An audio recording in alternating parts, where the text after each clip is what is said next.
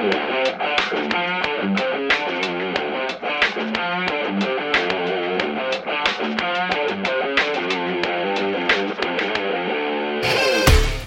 to the Transfer Window, the podcast that takes you inside the biggest deals at the biggest clubs in world football. I'm your host, Johnny McFarlane, and as usual, I'm joined by Duncan Castles and Ian McGarry. This week, Neymar and Ronaldo have been in action at the World Cup, but it hasn't stopped the continued speculation that their futures may be not only up for debate, but in fact intrinsically linked. Middlesbrough's flying winger Adama Traore is interesting PSG. We assess the move and tell you why it's part of the jigsaw that is the Paris club's FFP compliance. And we take you inside Real Madrid's capture of Spain boss Julian Lopetegui and explain why Real Madrid dropped their aggressive pursuit of top target Mauricio Pochettino for now. So, we're going to start the podcast with the three World Cup superstars Neymar, Ronaldo, and Lionel Messi. They've had very different outcomes so far in this World Cup, but that hasn't stopped the transfer rumour mill continuing. Ian, what do you make of their performances so far and what it means for potential transfer moves? Well, let's first of all, Johnny, rule out uh, Leo Messi because obviously he signed the highest paid contract in the world and he will be staying at Barcelona. And um, judging by his performance in the first game for Argentina, no one's going to want to buy him anyway. Uh, compare that and contrast that with uh, Cristiano Ronaldo. And I think everyone who, who watched the game against Spain would have felt that they had watched one of the you know the great World Cup performances by an individual player to score a hat trick in the opening match against such um, you know esteemed opponents. He, he virtually ran the game on his own he looked to me like a man with a point to prove. And the point he's trying to prove is very, very simple. I am the best player in the world, and I deserve to be paid like the best player in the world. Currently, Leo Messi's earning just about almost twice what Ronaldo is. Duncan has given us great information week after week on the podcast regarding um, Cristiano's contract status at Real Madrid. And I'm told uh, that Real Madrid are not willing to meet the um, the demands that Cristiano has made with regards to upgrading his current contract there, and it's my certainly sources telling me that there's a, a willingness both in Madrid to to let him go, but also uh, there are moves to try and uh, find uh, a way of facilitating a transfer to Paris Saint Germain. Um, now, those kind of moves as we all know, are fraught with logistical, financial difficulties um, because of the amount of money that's going to be involved. But there's never, I think, before been such a momentum, if you like, f- from the player himself to, to leave Real Madrid. That's partly been uh, motivated because in the last few days um, he has been fined around 17 million pounds by the Spanish tax authorities for um, tax avoidance uh, or tax evasion um, during his time at Real Madrid. Uh, he feels that the club did not protect him or indeed even help him to defend himself against those charges.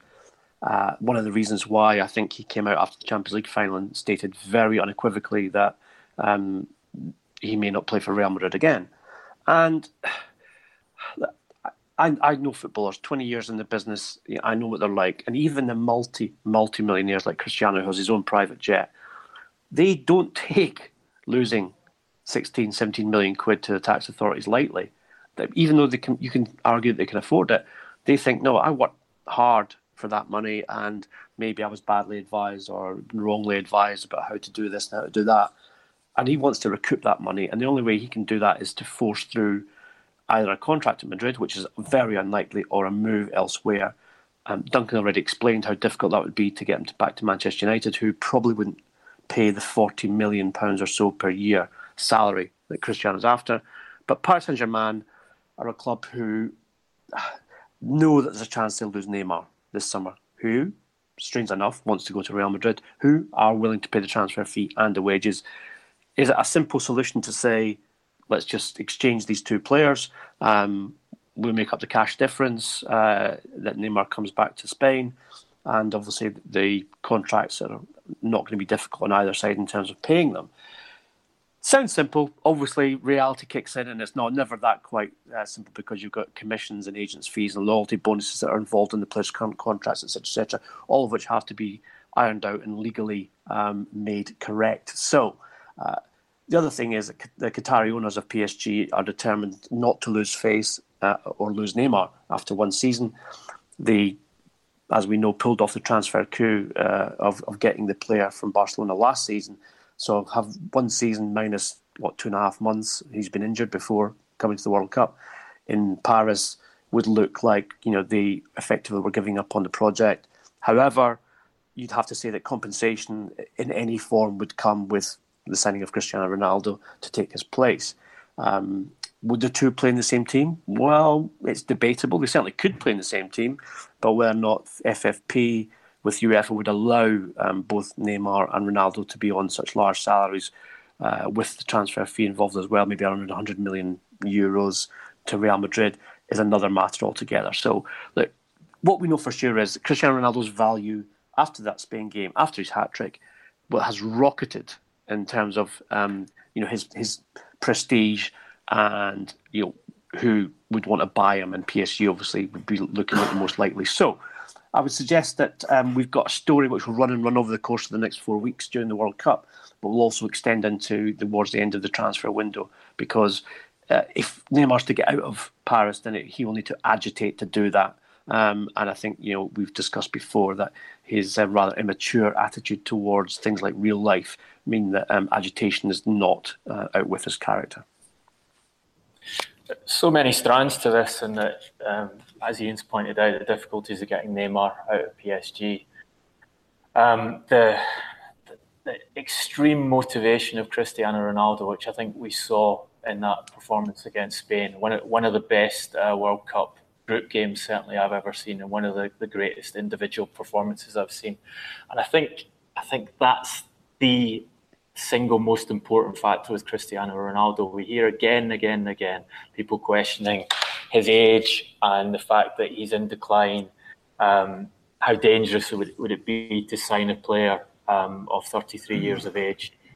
Yet, when it comes down to these key moments, as he's got further into his career, he's become better and better at, at expressing his qualities on the pitch in moments that matter, which you don't get anything more important than, than that free kick he took um, and executed to absolute perfection to, to draw a game where he was motivated to perform in the World Cup because he wants to win a World Cup um, as part of his project, not to be the best player, the best footballer of the, of the current era, not to be the best footballer of all time, but to be recognised as the best sportsman of all time. And, and, and that's the motivation with Cristiano Ronaldo. He wanted to deliver then to show that's where he can go. He wanted to deliver then to put a slap in the face to uh, the Spanish authorities, who he felt had unjustifiably punished him um, for following changes to tax laws, which he felt he'd adhered to previously.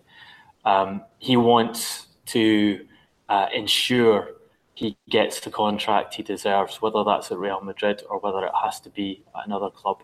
Contrast that with Lionel Messi, who um, has yet to win um, anything with Argentina.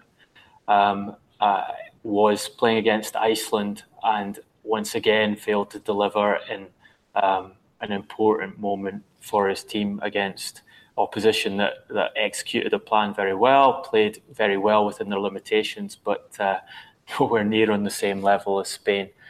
Um, and also, Duncan, sorry to interrupt, but Messi had 12 yards to be a goalkeeper.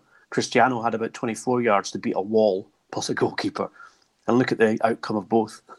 Guys, you get a sense that it's possible that Ronaldo could do the unthinkable and drag this Portugal side to a World Cup win. And if he did, would that make him the undisputed greatest of all time? Because that would be an achievement that even bettered Maradona's in '86, wouldn't it?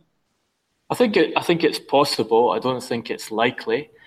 Um, I think we see from the early stages of the World Cup that this could be there could be a lot of unexpected results in it and an un- unpredictable outcome, which would obviously increase the chances of a, of a team like Portugal doing it. Um, they have a lot of they have a lot of talent within their squad, and they play, especially when they're playing teams like Spain, um, who come to them. That it's very well set up for the way they play because they play strategic counter-attacking football well with a lot of skill. So and when you've got Cristiano Ronaldo in the team, you have the ability to beat anyone. So not impossible. But I think you, you touch on a key point, and that's that's the that's the motivation for Ronaldo. He wants to try and prove, do what people think is impossible. Winning the European Championship with with Portugal, people thought was impossible. He did that. So the next target he sets himself is to do to do it with Portugal in the World Cup, to be the leading scorer in the World Cup with Portugal all of those things are targets for him. And I think that's that's the the difference between him and Lionel Messi, and it's a difference we'll see in the next few years. There's this idea that Lionel Messi is a you know a, a lot younger than Cristiano Ronaldo. Messi will be 31 this month. Um, who would you bet on being the better player when they, they reach the age of 35 in terms of the physical condition they keep their body in? And add on top of that this driving force that Ronaldo has to prove himself the best ever, um, the best of all time.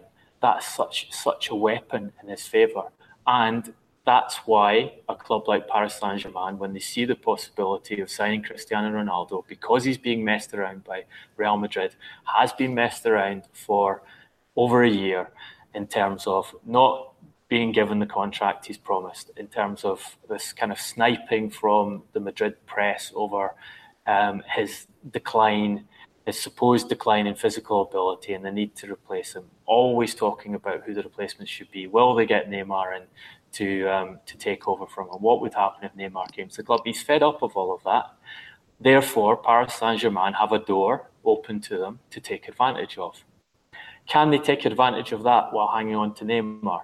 They think they can they're intent on doing so. I mean, the logical solution when they've got significant financial fair play issues to deal with would be get rid of Neymar, who's caused them problems almost from uh, the day he arrived at the club, take a big transfer fee from Real Madrid for him, use that money to buy Ronaldo, and um, and and the contract's almost covered by um, taking Neymar's contract off the wage bill. They don't want to do that for for the reasons of pride, for the reasons of um, not seeing the, the PSG project diminished by having signed Neymar a year ago and being seen to let him leave. So they are currently working on solutions where they can retain Neymar at least for another year and have Cristiano Ronaldo in their team next season with the idea of winning the Champions League next season.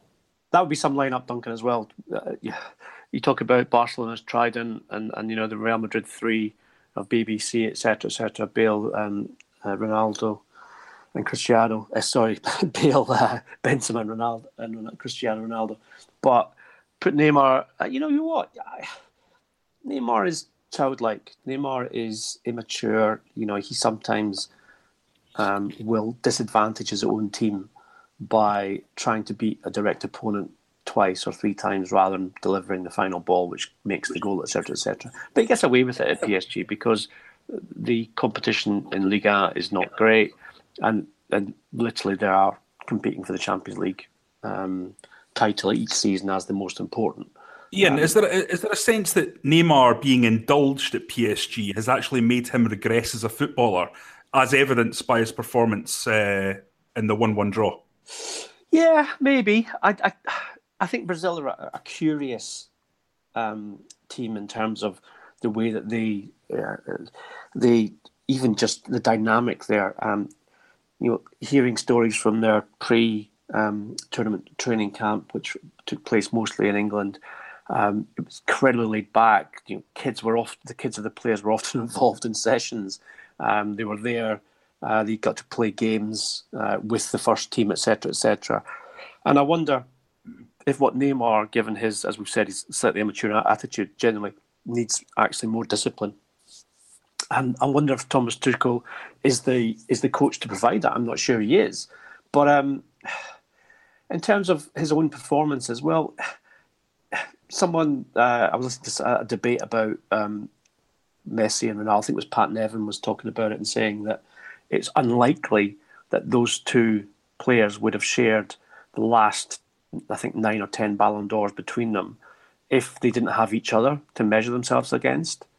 And maybe what Neymar needs is someone like Cristiano, the ultimate professional in every single way his preparation, his fitness, his diet, his attitude to, towards training and matches.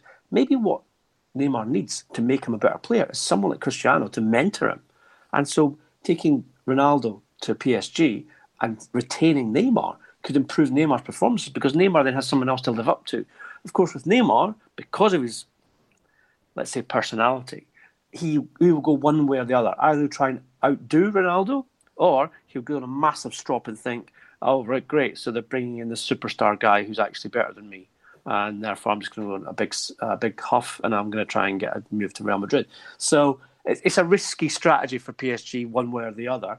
And they'd have to be very, very careful and, and also quite certain about what the outcome would be. Because otherwise, if you put those two players in the same team, the same dressing room, it either works or it's combustible. And if it's combustible, there will be fireworks.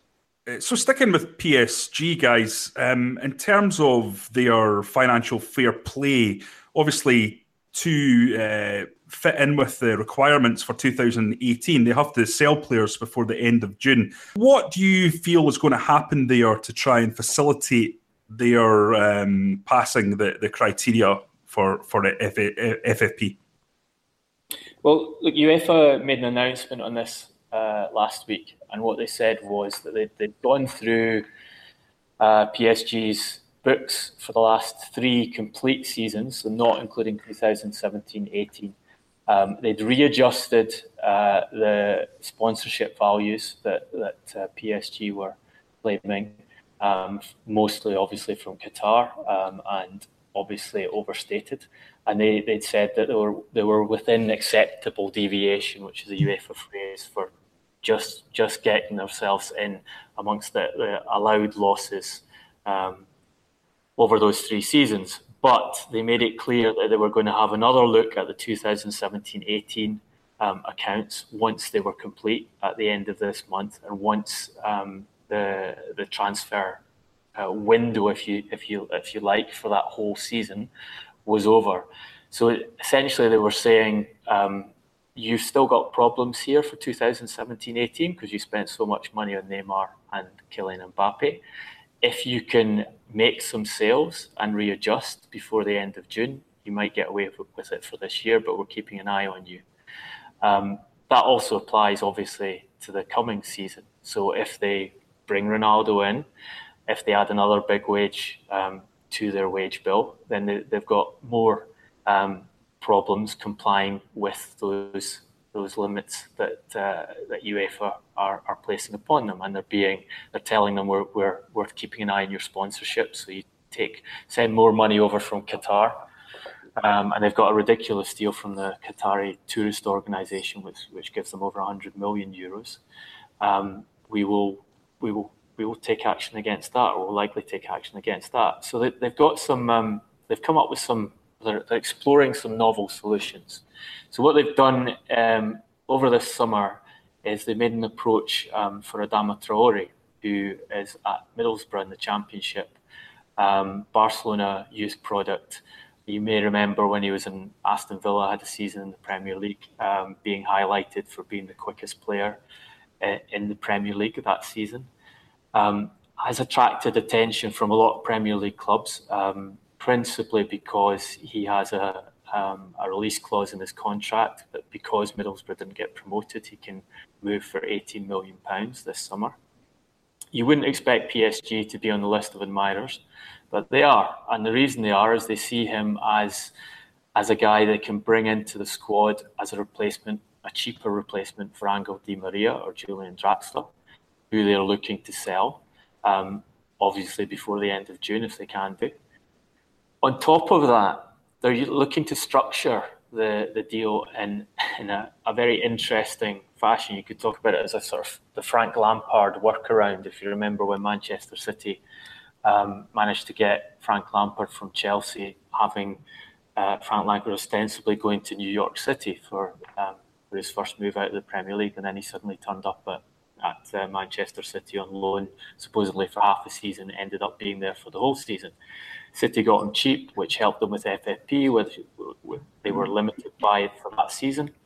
What um, PSG want to do or propose doing with Adama Traore is having him signed by a Qatar club, spending six months in Qatar, um, and then either being loaned to PSG from the Qatar club or being sold to PSG at a discount on the 18 million the, the Qatari club will, will spend for him. Um, it's, it's, it's kind of a blatant um, way of breaking or, or, or flouting with the financial fair play rules. And if they do go ahead with it, it'll be really interesting to see what UEFA can do about that and if they try to do anything about it because it's something that is very open for Man- Manchester City to use in the future if they were ever to get into um, into fi- financial fair play troubles again, because they have multiple clubs around the world that have already signed some um, extremely talented players. You know, we mentioned Daniel Arzani on the on the, the transfer window last week as as one of the players to watch at the World Cup, and he's he's at Melbourne City, and, and in principle Manchester City could move him. They decided he was good enough for the Premier League now. They could move him into the Premier League at a cheap cost because they control both clubs involved in the transaction. Well, e- even more than that, Duncan, um, there are a lot of players in the, let's say, satellite clubs uh, that are owned by the same um, Sheikh Mansour who owns Manchester City, whose contracts are with CFG, City Football Group, which is the holding company, which is responsible for all of Sheikh Mansour's football clubs.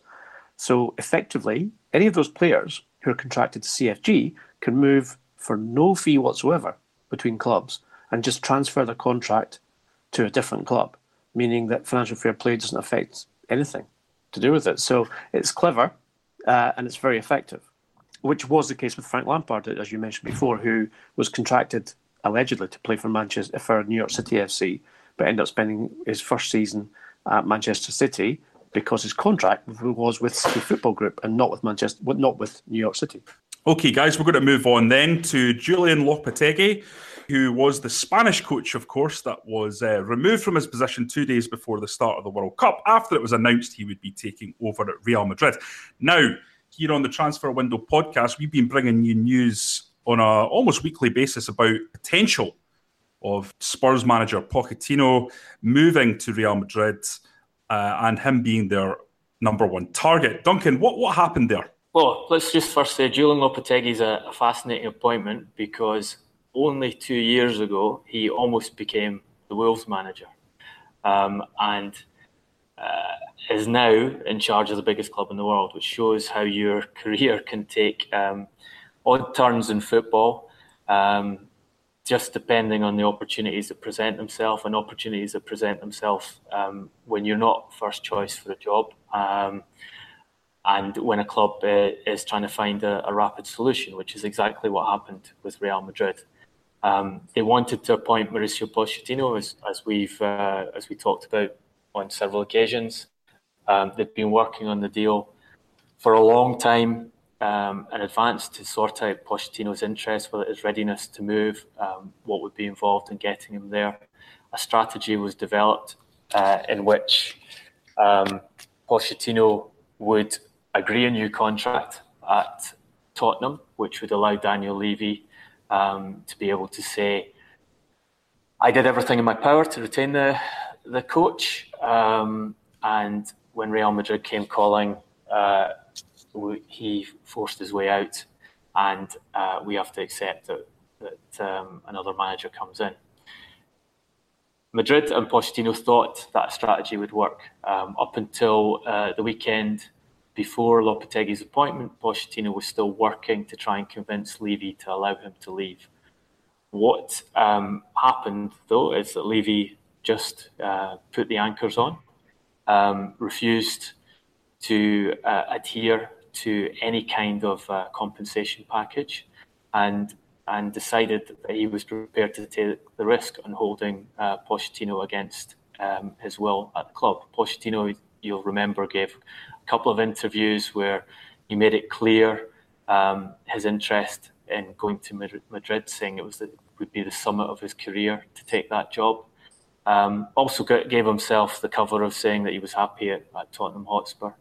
But um, if you're a Tottenham uh, Hotspur fan and you think that there was no interest from Pochettino in this job and that he's happy at the outcome um, of, of, seeing the job being handed over to uh, Spanish national team coach um, in a hurry by Florentino Perez uh, with no preparation, then um, I'm afraid you're mistaken. And what's going to be interesting to see is how he deals with that in the in the coming season.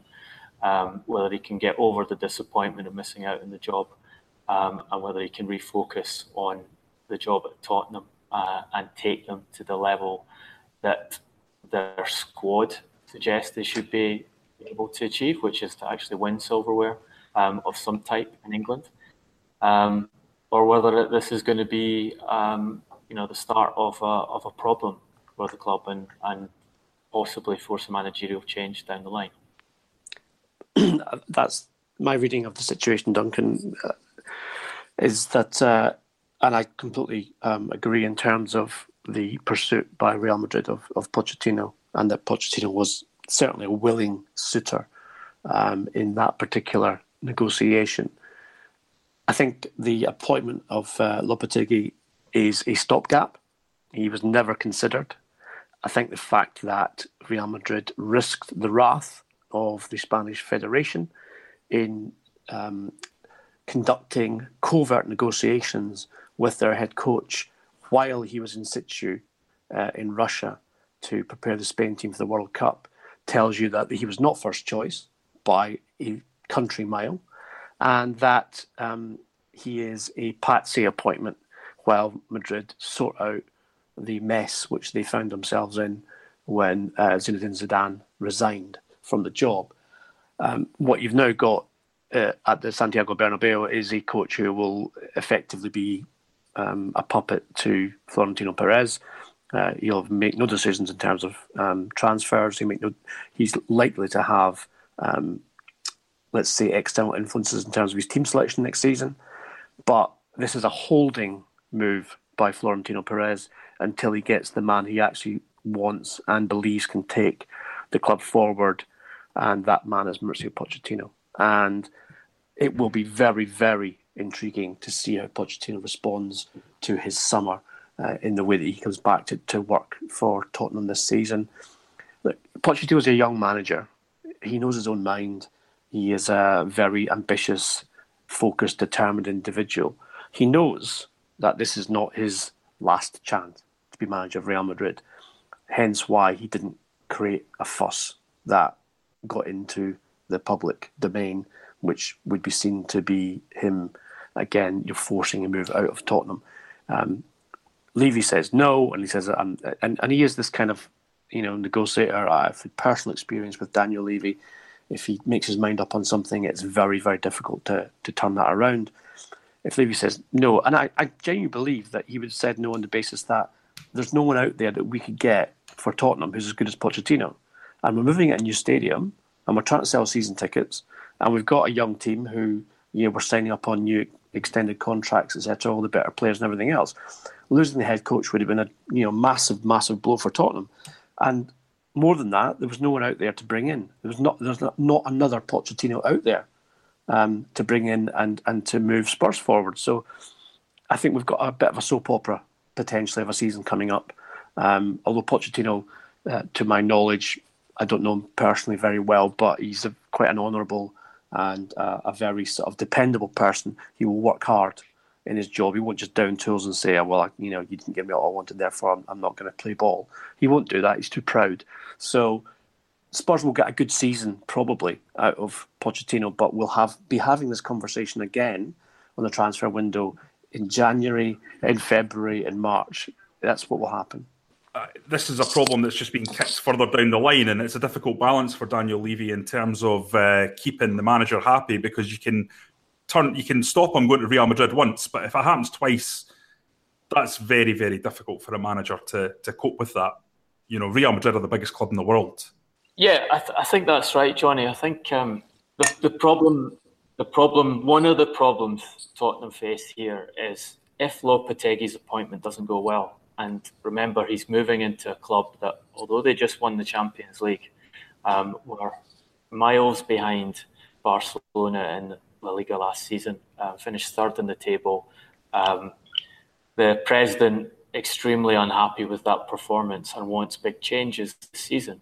So they've got a they've got a lot of ground to catch up. They've got, as we've already discussed, this huge issue with their best player, who their um, their their president is not trying to retain at the moment, and and is um, infuriated by, by, the situation. So this is you know it's not a, it's not a happy seat for Lopetegui to come into. Um, and it's a it's a, of a dimension far greater than anything Lopetegui's taken on in his career before. He was at, at Porto for a period. That's the biggest club manager's job he's had. Um, when Porto had the biggest budget in their history, um, was eventually sacked. Uh, generally considered to have made uh, a, a, mess of that of that uh, managerial role there, so which doesn't augur well for being in charge of the biggest uh, club in the world, um, depending on what, where the euro pound um, exchange rate is at the time.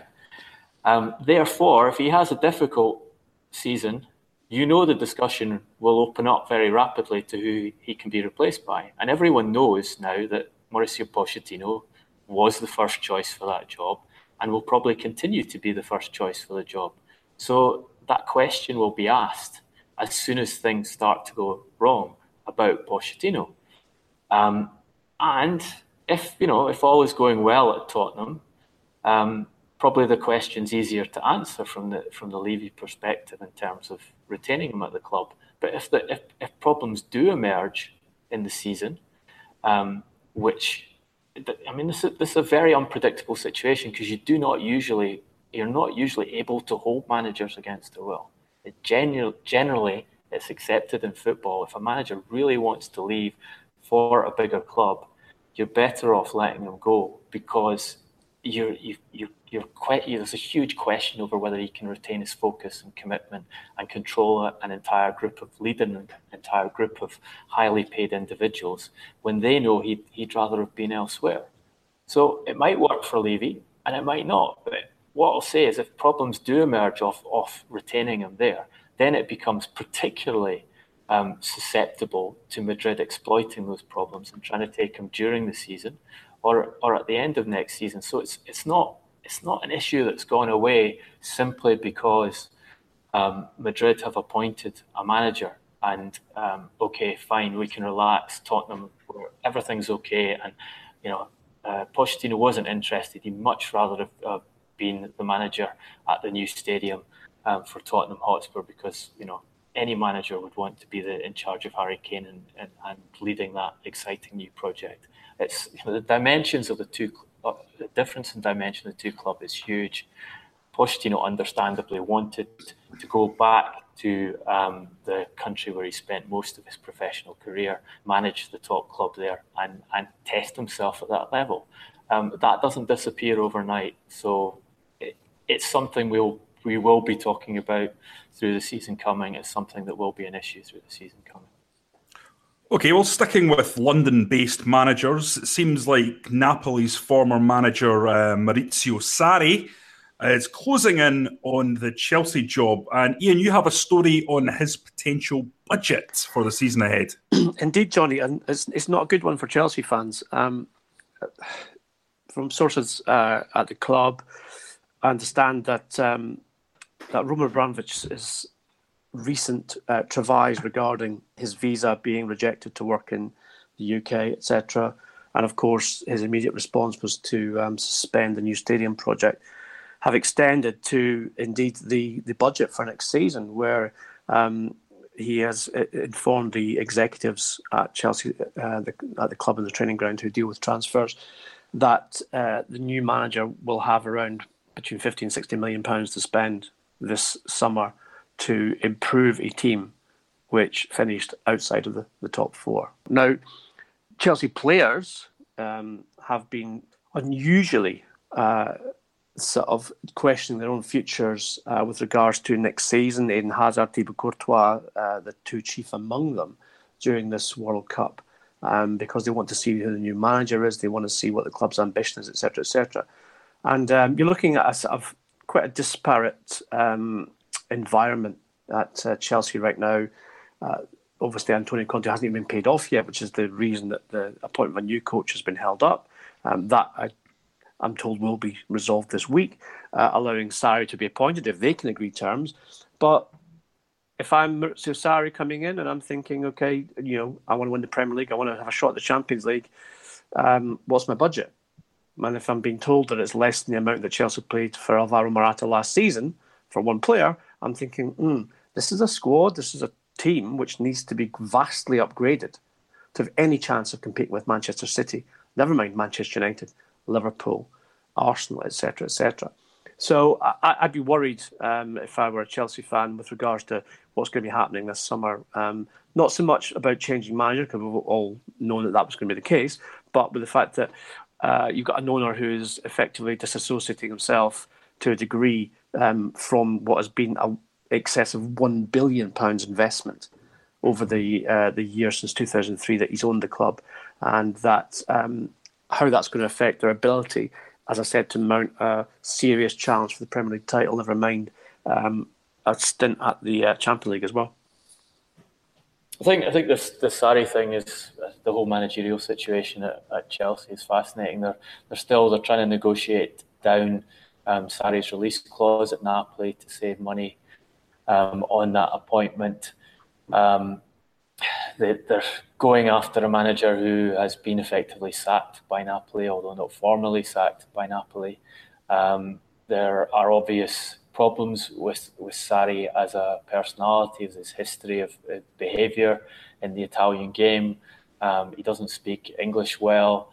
Um, it's uh, if that's the man they eventually settle on, it's a it's a complex and and potentially error-strewn appointment. What's interesting is this idea they'll bring Gianfranco Zola in as assistant manager. Obviously, a player of huge, huge popularity with the Chelsea support.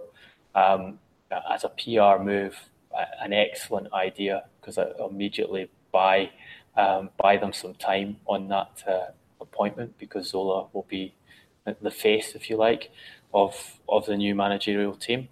Um, and interesting because it was mentioned to me during the last season um, when there came a point where it looked like Chelsea might sack Conte um, during the season, um, that Gianfranco Zola would be uh, a, a, possible interim um, placement as manager with the idea of, of retaining him there, if, depending on who the, the next appointment would be. So um, Zola is obviously a uh, an important card that uh, Marina Granovskaya and Roman Abramovich have been holding in reserve for a, for a situation like this, and it looks like they might choose to to play that card at a time when they're doing odd things with the managerial appointments, um, not tying down their best players to new contracts or having them refuse to sign new contracts, and, and not um, providing a great budget to reinforce a team that that um, certainly underperformed last season. I think it's interesting as well, Johnny, just to to say that normally at this time when the transfer window is open, Chelsea are one of the teams who are constantly um, at the top of the gossip pages, interested in this player and that player, and paying, you know, 50, 60 million pounds for for this player and that player, and and there's silence. You know, there's very very few players have been linked with Chelsea. Now, clearly that's down to the you know the transitional period in terms of the manager. But it's also down to the fact that yeah, this this budgetary uh, sort of requirement of Roman Abramovich means that whatever money is going to be invested has to be invested wisely to improve, as I said, what is a squad not good enough to challenge for the, the Premier League title, um, as was proven last season. So strange times at Chelsea in terms of you know the, the fact that everything's being scaled down financially. Um, you know the owner seems to be disinterested um, which is not the first time. He's had little periods of this before, but they've still spent the money. But this is the first time where effectively, you know, it's come from the top and said, no, I'm not going to just throw money at it to make it better. Um, I want you guys to figure it out for yourselves and uh, and find the solutions within a certain budget. And as we all know, And as Manchester uh, Manchester City have proven, you need a bit more than just 50 million quid to win a Premier League title these days. I just just mention one player that Chelsea have taken some kind of interest in, and that's Adama Traore, who who Paris Saint Germain are looking at as well. But again, that that kind of tells you where Chelsea are as a club. They see Adama Traore as a potential signing if they have to sell Willian or Eden Hazard. Um, I don't, you know, certainly not an upgrade in either of those players. Um, Guy would need a lot of development to get to the same level of, of those players. Or their alternative strategy with Adama Traore was to um, to sign him um, at that knockdown price of 18 million as, as they see it, and then loan him out um, and put him into that sort of Chelsea um, general buy buy talented young players at a certain price, hang on to them for several seasons, and sell them on a profit um, model that, that, they've used to to kind of part fund their transfer spend for the last few seasons. Again, it's not it's not um, it's not a great sign in terms of competing with Manchester City. This kind of goes against what you're both saying, guys. But uh, does uh, the appointment of Maurizio Sarri suggest that we'll be seeing uh, Gonzalo Higuain's name linked with the club over the coming weeks and months, especially given Al- Alvaro Morata's admirers that he has at Juventus and how he performed when he was there. Is that a potential swap deal in the offing? I think it's um, certainly something which will be looked at. Obviously, Higuain had uh, a couple of good seasons at Napoli um, and it did exceptionally well and has done exceptionally well indeed at Juventus as well. He um, he would be someone that Chelsea would consider replacing Morata with. Morata's not failed to settle in London well, failed to settle at Chelsea. I think his wife is either in the process of giving birth or has just given birth, and I think it, he himself is is not particularly happy um, with life at Chelsea, and therefore finding a way out for him would be advantageous for Chelsea. But also, if it meant they would get someone like Higuain, who is a bit older, but you know, a, a, proven striker at the best level. So, yeah, I think that's going to be inevitable, Johnny. That, that those kind of um, stories will materialise over the next few weeks. Okay, well, um, it wouldn't be the transfer window podcast if we didn't bring you a snippet of uh, Manchester United news. Uh, David De Gea is a man who's been in the headlines after his error in the 3 3 draw between Spain and Portugal. Duncan, what's the latest news on De Gea and his contract? Yeah, we've seen a, a, a fair amount of reporting again this week. Um, some people saying that the contract's already agreed, some saying that it's. Um, it's going to be agreed that the player um, and the club uh, both expect it to be agreed soon. Um, uh, it's a report in Spain yesterday that it was going to be 21 million euros um, a season, making him the best paid goalkeeper in the world. Um, and it was all done, it would be announced after the World Cup. We've seen this stuff on De Gea since, um, yeah, well, particularly since the turn of the year. There's been um, multiple multiple reports saying that the contract was uh, almost there or there. Um, every time I ask um, people close to David De Gea, I'm told there's no deal, there's no agreement. Um, in fact, there hasn't been a formal offer from Manchester United at this stage. So um, I think uh, I think Manchester United would certainly don't want to see any um, suggestion that De Gea might be leaving the club um, and uh, seem to be briefing that they're, they're confident it's going to happen. Um, the briefing from De Gea's side is very different. So I, I, think we need to keep a close eye on this one, especially in a summer where I'm not saying De Gea could go to Madrid, but in a summer where Madrid are um, tearing up their squad and uh, Florentino Perez needs to do something um, big um, he's got this huge problem with Cristiano Ronaldo. It has to be resolved one way or the other. Um, if Cristiano Ronaldo leaves the club, there will need to be um, high profile signings coming in. He wants to do big signings regardless. He knows De Gea sees his, his future at Madrid at some point. Um, as long as De Gea's contract is not resolved and he has one year remaining with an option for an additional year, he becomes um, a, a, guy that they could have a go at and they could um, try and get out. I don't think Manchester United countenance selling him. Um, I think the club want to retain him for sure. I think Jose Mourinho wants to retain him. He is very well paid. at Manchester United at present. But until that new deal is um, offered and agreed, and he's tied down for five years, will be a continual point of discussion. It needs to be a you know something a degree of worry about it for Manchester United.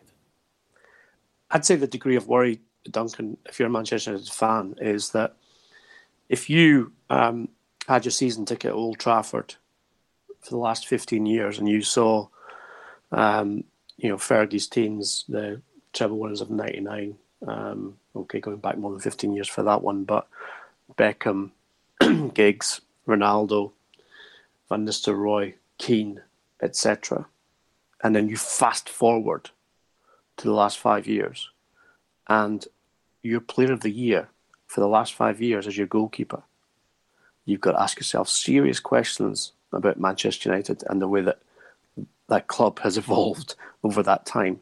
I'm not saying that De Gea doesn't deserve those accolades. He does, but it's worrying, I think, for Manchester United that they have don't have a creative player, a striker, a midfielder who is even challenging their goalkeeper to be their player of the year. So, two things that tells us is one, he's indispensable. If Manchester United allow him to leave for Real Madrid, and he possibly could do so this summer, then that's a hell of a gap to fill. But secondly, it tells us that De Gea himself is looking at his time at Manchester United and saying, What? What have I got to show for my time at one of the biggest clubs in the world? A handful of Player of the Year trophies. No Champions League medal, one Premier League title, a couple of other medals which don't mean that much to me. Could I go back to Madrid and win the Champions League, win the Liga, win the World Club Cup, etc., etc.? Yes, I could.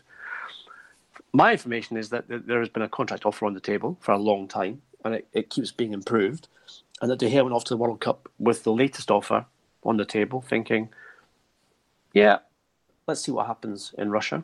Let's see what happens at Real Madrid this summer. And then I'll make a decision about whether I stay at Manchester United or whether I move to Real Madrid. And I genuinely do think that with one year and one year option left on his contract, if he makes it very clear to Manchester United he wants to leave, that they will have to sell. And to be fair, you couldn't say that there's no moral obligation on their part. They've had a brilliant um, part of his career, and if he wants to leave now because effectively they've not matched his ambitions, then maybe it's time for him to move on, and Manchester United just have to swallow that very bitter pill and get on with it and replace him as a goalkeeper. Uh, and, and I think maybe that will be the outcome this summer. Another player that we've discussed a few times is Anthony Martial. Is there any news there, Duncan? Um, well, Martial's agent came out and and essentially said what what we'd um, reported on the transfer window um, several months ago that he was unhappy with his situation at uh, Manchester United and uh, was interested in in moving elsewhere this summer. Um, uh, United's response has been that he's not for sale. They don't want to sell him. Um, in a sense, that's correct. Um, as we again, as we explained several weeks ago, uh, Jose Mourinho's position on Martial has been that he doesn't actively want to sell him. He hasn't instructed United to place him on the transfer market, but he's a player who's in that category um, where, as he always says, if the player doesn't want to be at the club and comes with a proposal that's of um, value uh, and of interest to Manchester United, then I'm prepared to listen to that. So they've essentially left it to the agent who's been working um, for several months to try and find an out for Martial. Um, they rejected a, an offer of a new contract from Manchester United and um, essentially sold him around European, uh, Europe's biggest clubs and said, Would you be interested in signing the player? Um, as I understand it, they still don't have a proper offer um, at a contract level that's interesting to them and from a club that would be able to meet uh, or the, the asking price is probably the wrong word because Manchester United haven't said this is the money we would sell him for. But there's a, a kind of implicit understanding on Martial's agent's part that 100 million euros would be an offer of 100 million euros would be enough for Manchester United to um, say, okay, if you don't want to stay anymore, then we will take that. They haven't. He hasn't been able to raise that offer, which is why he went public in a way that most agents won't do, uh, with quite an incendiary inter- interview, which um, angered the club and forced them to say, um, we don't want to sell him. Um, I think 100 million euros is a result of the ridiculous inflation that's taken place in the market over the past 12 months. I, if someone came to me and offered me, you know, Anthony Martial for 100 million euros, I'd probably laugh at them and say, are, you know, are you serious? Have you have you looked at the way he's played in the last year, um, for instance? Um, he's not worth that amount of money. But of course, Manchester United um, invested an awful lot of money on uh, when they bought him. Um, and as I recall, the there were add-ons as well as the initial fee. Um, Martial, unfortunately, is someone who has, let's just say, a colourful personal life, um, which has, um, I think, frustrated both Jose Mourinho and other people at Manchester United. Uh, they feel that his focus is not uh, on his football. But what is obvious when he does play and when he plays well is he's an incredibly talented young man and could be, you know, an elite player of the of the kind of world class um, element. But at this moment in time, he's not showing that um, on the pitch. And as I said, um, he probably needs to move somewhere else to um, refocus um, his uh, his mind in terms of his career and find uh, somewhere where he gets to play football every week uh, and therefore you know can show what he's actually if he is worth 100 million euros or not. I just think at that price it'll be very difficult for Manchester United to, to, to find a buyer. Okay, guys, we're going to move on to the quick fire round. I'm going to give you a few names of players and I'm going to ask whether or not their value has gone up or down based on their performances so far at the World Cup. So I'm going to start with Duncan. Hirving Lozano. Uh, his value's definitely gone up after his performance against Germany. Um, been doing a little transfer window player to watch um, ahead of most of the games in the tournament, and, and that's that's one of the ones that came off best. Um, they're all younger guys that uh, that uh, some leading scouts in the game had, had said to me um, are the top talents in their in the particular squads you could develop into stars. I think um, Lozano is also interesting in that he's at, at PSV at the moment, so um, is clearly susceptible to any kind of um, significant bid uh, from, for example, a Premier League team. Um, none of the Dutch sides these days are able to retain players when they get um, large offers for them, such as their finances. So he could be in that that um, sort of James Rodriguez category of a of a player who has an outstanding World Cup and um, and sees the offers flood in. Ian, I know his you've been his value, Duncan. What would you say his value is? What was it before the World Cup, and what is it now? Oh, um, look, if he if he was to have an, I think an offer of forty million euros would uh, would do it for for PSV. Ian, I know you've been waiting for this one because you called him a scaredy cat last week. Uh, Antoine Griezmann. well, he didn't have a bad game um, against uh, the first game of the tournament, where he scored a penalty, obviously, um, and France were fortuitous with the uh, the Paul Pogba deflected goal or whatever you want to call it. Um, I actually thought that France played well uh, in that first match with when Mbappe and Griezmann were, were linking up, and it was uh, Deschamps who I think made some tactical decisions which meant that Griezmann wasn't as effective as he might have been, and of course he, he was then subbed anyway. Um, his material value is now immaterial because he's scared of cat and stayed at, at, um, at Atletico. But however, I'm sure he's being very well paid uh, in his new five-year contract because when Manchester United tried to get him last summer, he signed a new contract at Atletico and he signed another new contract at Atletico. So um, he's clearly very happy with things. Um, at the club that he remains at. And so, um, listen, his value now, uh, it was 86 million pounds because that was the release clause in his old contract. Um, from what I gather, the release clause in his new contract is around 125 million pounds. Uh, but right now, I would struggle to find anyone to buy him for that amount of money. He certainly, he certainly did a great job of winning one of those dubious VAR decisions that we've had um, throughout the World Cup so far. Um, I don't, don't, know what you think, Ian, but there's, there's the, it just seems to have uh, transferred the question from uh, from the referees. Well, to guys, the guys interestingly, Duncan, I, I I thought that there was no obvious, clear or obvious evidence that the defender had touched the ball before Griezmann's heel gets caught in that particular VAR decision. And I agreed with Johnny on um, on Twitter about Mark Lawrenson, who just seemed to be lazy and and dreadfully arrogant in saying, "Oh, that's a dreadful decision." You know, there's no penalty there. You know, a Australian defender, I think it, uh, can't remember the defender's name. He's not even touched him. Yeah, yeah, he said he's got he's got the ball. There was no there was no evidence that he'd gotten the ball first, which would have obviously provided a different outcome in terms of the penalty. But Griezmann's clearly taken on the heel. Now, whether that's accidental makes no difference. It's in the box. Now, I agree with you about VAR being a bit dubious, but I did I, I genuinely believe that that penalty was correct. Yeah, I think I, I think it's actually a question about what, whether you give a penalty in that situation. I think um, for me there was evidence, and this is interesting. When we're discussing VAR. You've watched the video. I've watched the video. I think there was evidence he got the ball, clear evidence he got the ball. You think there wasn't. But what what was questionable for me is he gets the ball, knocks it into Griezmann's path, who carries on, and then catches him with his with his leg, and he definitely takes Griezmann um, afterward knocks him over. So Lawrenson's wrong on that. Uh, your, your, question there is do you have the old interpretation of fouls, which is if you get the ball first, you're allowed to get away with anything, or do you have a more modern interpretation of a, of a foul? You get the ball first, but you play it into the opponent's path, and then you foul him as he carries on his run. Is that a foul? Yeah, probably it is.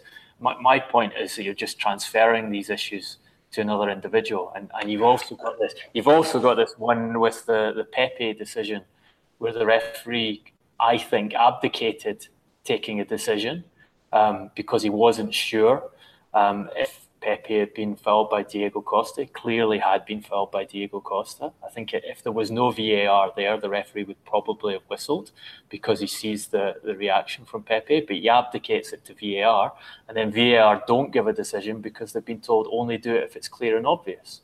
So you, you, you're, you're shifting the way that the game is refereed by adding in this new protocol of clear yeah, and obvious. Clear and obvious. I, I guess the, the question, though, in terms of Griezmann, also has to be even if there is contact on the ball, is the player being fouled or denied the advantage of a goal scoring opportunity by the fact that he's taken down, even accidentally, by the by the defender? Yeah. You know, so if Griezmann is allowed to stay on his feet, does he take advantage of the ball and the goal scoring opportunity? At that point, if it's the answer is no, then it's a penalty anyway. Yeah, I, I agree. I think I think they, they came to the right decision eventually there, but um, but, the way of doing it might not have been the right way.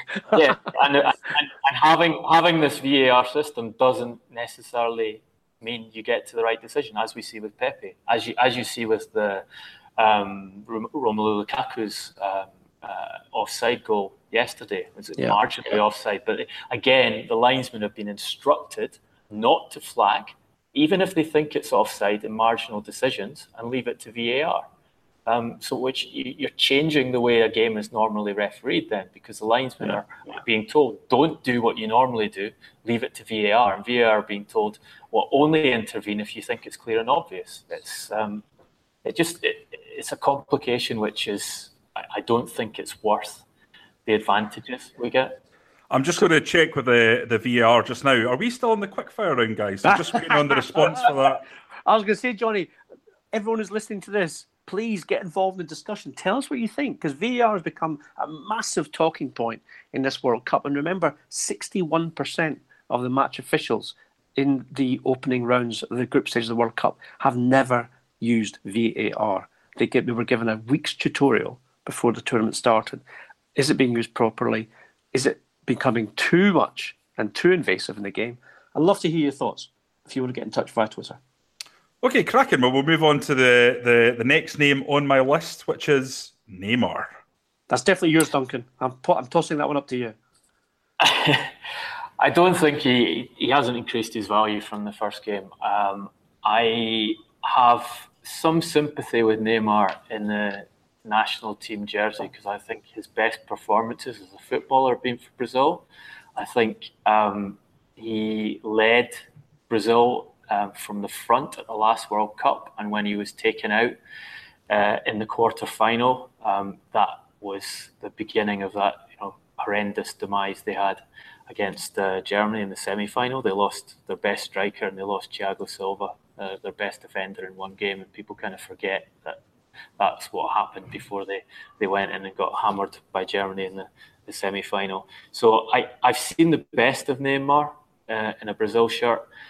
We've got to remember that he is um, recovering from metatarsal surgery. Um, it was touch and go as to whether he would be fit for the World Cup. He, he took that surgery in, in the attempt to get fit as quickly as possible for the World Cup. So he's probably not quite there yet. Um, and there is a huge weight of expectation on his shoulder. But I don't, unlike at Paris Saint Germain, I don't think you can question his desire um, in a Brazil shirt. Um, but question has he increased his value from his performance so far? Definitely not. Cristiano Ronaldo. Uh, look, when you score a hat trick in the opening game of the World Cup finals, you score that free kick, when the pressure's on you, um, the whole weight of your country, the expectation that's on Cristiano Ronaldo in a Portugal shirt um, is, I'd say, just as huge as it is on Neymar or Messi in their national team shirts. He produced, he has cojones. And, you know, to do that in that stage, 93rd minute, just incredible. But you're talking about Cristiano Ronaldo here. So it's not incredible because this is what he does. And I had a conversation um, with Frank Lampard um, about the changes you have to make as you get older as a player. You know, what if you can no longer be at 100% for 90 plus four minutes, then what do you do in order to affect the game at the right moments? And he said to me, You do it at the right moments.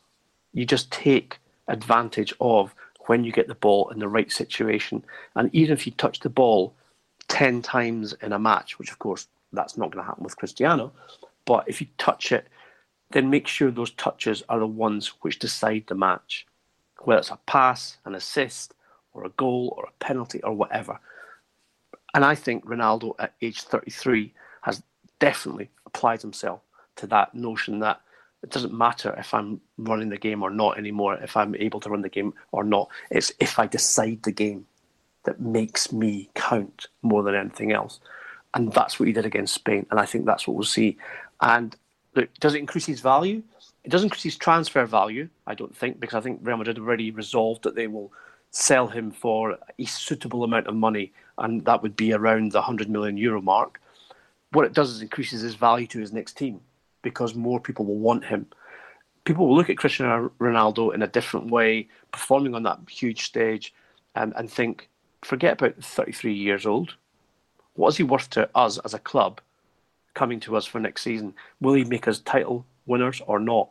And you know what? Despite the difficulties, etc., etc., and the money and everything else, you've got to ask yourself, with the amount of money sloshing around English football, and with Manchester United's history with Cristiano Ronaldo, no matter how difficult a transfer that would be, would it be the difference between winning the Premier League next season against Manchester City or not? Maybe. So therefore, his transfer value may not have increased, but his value to his next club, I think, is evident. Okay, well, that's all from us. To continue the debate, uh, you can follow us on Twitter. Uh, I'm at Johnny R. McFarlane. Duncan is at Duncan Castles and Ian is at Garbo SJ. We've also got a brand new Twitter handle for the podcast at Transfer Podcast. So follow us on there and you get all the latest news from us. And also, if you want to fire us any questions or any comments about the podcast, that's the place to do it. If you like the podcast, you can do us a huge favor and give us a five star rating on iTunes. And if you're feeling especially motivated, a good review on there too. We are currently searching for a sponsor, so if you want your company associated with one of the fastest growing and most popular podcasts in the UK, get in touch via our social media channels. We'll be back on Tuesday before 3 pm next week. Until then, thanks for listening.